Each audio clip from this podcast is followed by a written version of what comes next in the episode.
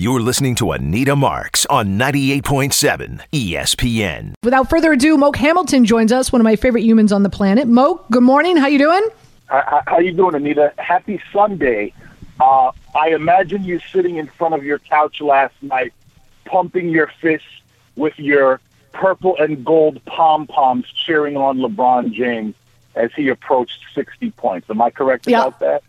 Obviously, you don't know me very well. I thought we were. Fr- I thought we were friends, Moke. I thought we were friends. Hey, hey, hey, what, what kind of friend would I be if I didn't tease you a little bit? You know, I know how much you love LeBron. I know how much you love the Lakers, right? Uh, so, you know, that's a little sarcasm there for you on this Sunday morning.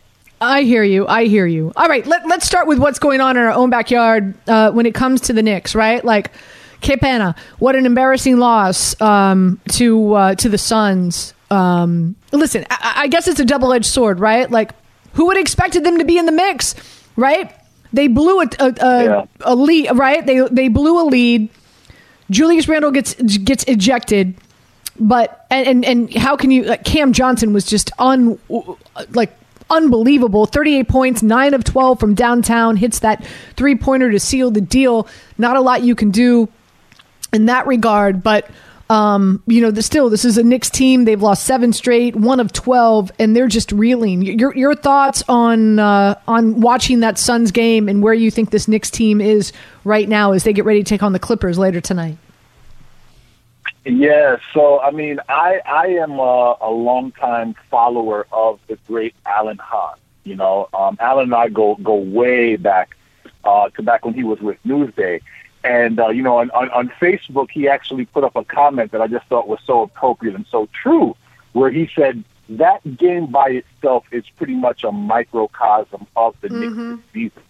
And I, I I think you know, obviously, it's difficult to to disagree with that. I mean, you have Julius Randle. Uh, you know, something has just seemed off with him for as long as we can remember.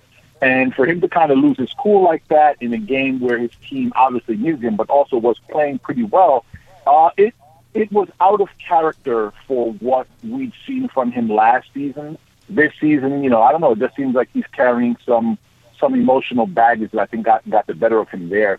Uh, aside, aside from that, you know, it's uh, you know, it's just one of those things. You know, a team down there, the, the starting backcourt that most people think is the best backcourt in the NBA, and um, you know, some of their role players step up and they end up, you know, giving the Knicks what really came out to be a heartbreaking defeat. Because despite losing Randle, they were still in a position to win that game. But that, unfortunately, has been the story of the Knicks season. Uh, you know, as we wake up on Sunday, as you said, Anita, you know, they're, they're 13 games on, well, you didn't say, they're 13 games under 500 right now. They trail the Atlanta Hawks by six games for the 10th seed in the conference. And it doesn't really seem like they're going to have a chance to even qualify for the play-in, which is just a major disappointment relative to what the expectations were for them coming into the season. So I mean, For sure. Knicks, you know, you're on you're on your season-long road trip. You got to try to salvage a couple if you can. All right, so let- let's look big picture here, and I'm sure you know Marc Berman from from the Post. He has an article out saying that the organization is quote unquote um, worried about Julius Randle's psyche. Right, the thumbs down, all that that happened with the fans. Him, you know, having beef with refs. Apparently, he's having beef with assistant coaches. Reports are that he came in to training camp uh, unfit, not ready to go. Also, apparently, there's reports that he's jealous of RJ Barrett. He doesn't participate in, in player intros when they're on the road. The list goes on and on. Now, you know, four year, 117 million extension. If if these reports are true, and I'm not doubting Marc Berman, but I'm just saying if these reports are true, you don't want. And I hate to use the word cancer. It's such a it's such a strong word, but like you don't want this type of drama uh, in in your in your locker room, especially if you're looking to try to only better your situation. As we know, the Knicks have um, been in a really horrible situation for decades now. So what what do you what do you see the Knicks doing here? Like, is is are there teams out there that you think would be in, interested in Julius Randle, even considering like what a horrible season he's had so far?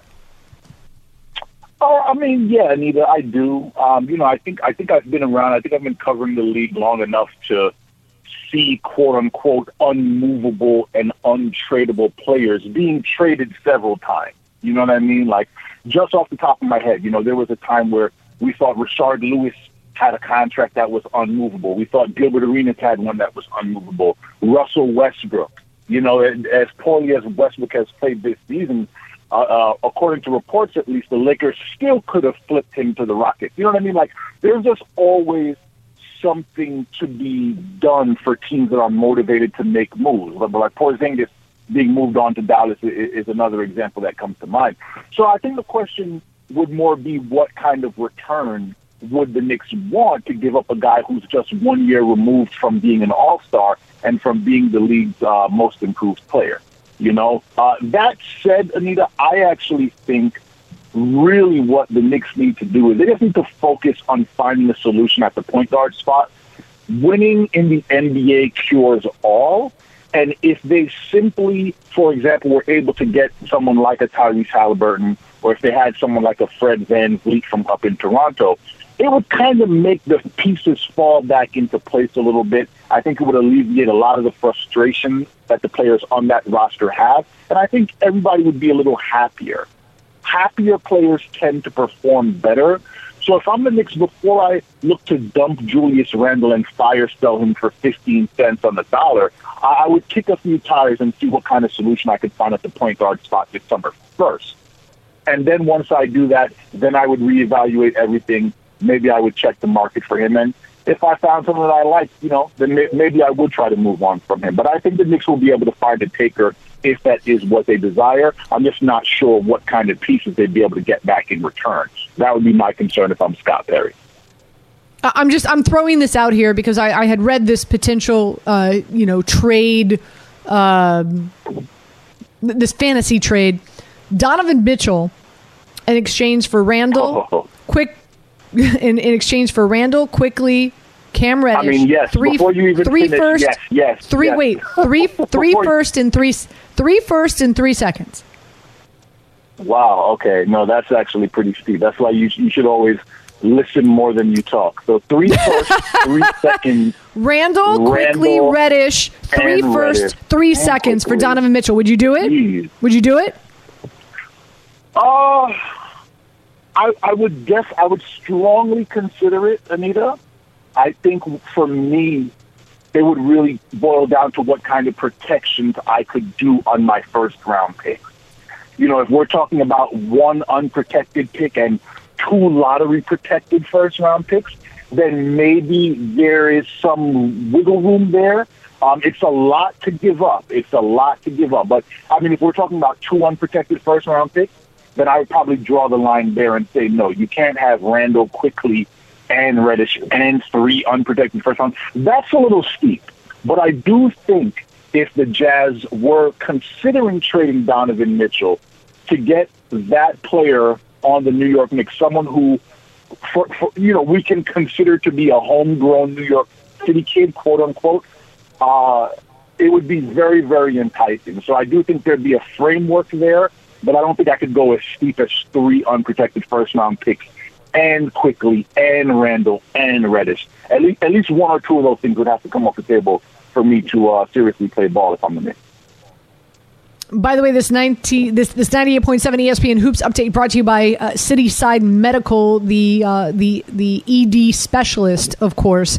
Um, all right, let's turn our attention to what's going on with the Nets. Very interesting game later on this afternoon against the Celtics. I'm really excited for this matchup.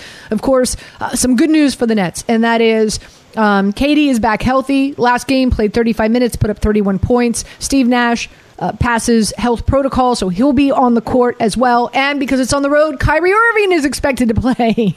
so, but I love this Celtics team in regard to what I've seen as of late. Um, what, what's your thoughts on this matchup this afternoon? How do you see this game playing out, Moke?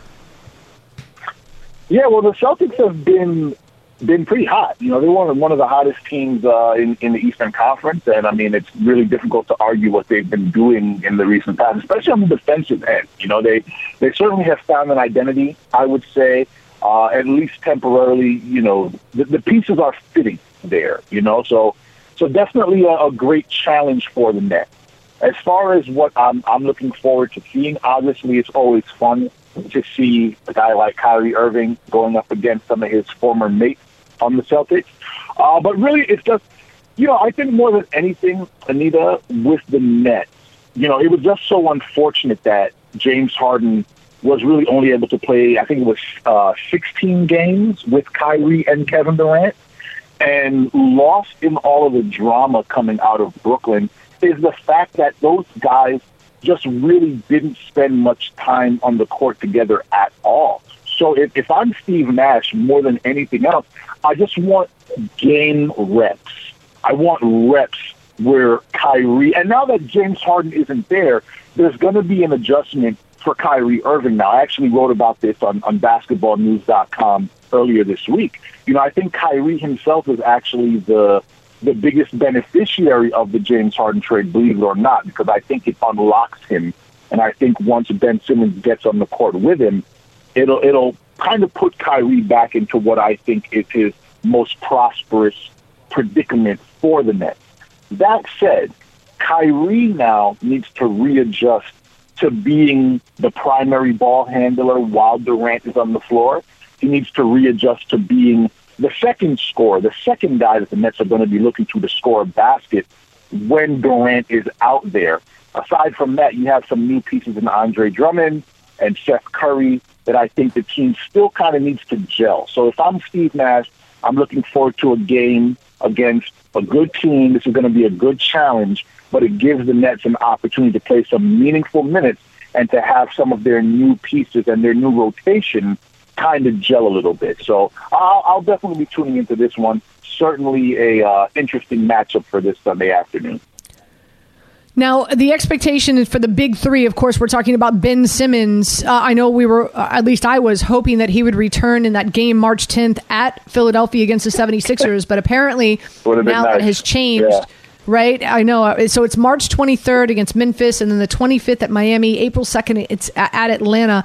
That, those are only three games that the new big three for the Nets will be able to play together prior to the postseason, and chances are they're going to have to win that play-in game in order to win in advance and get into you know the, the legit tournament.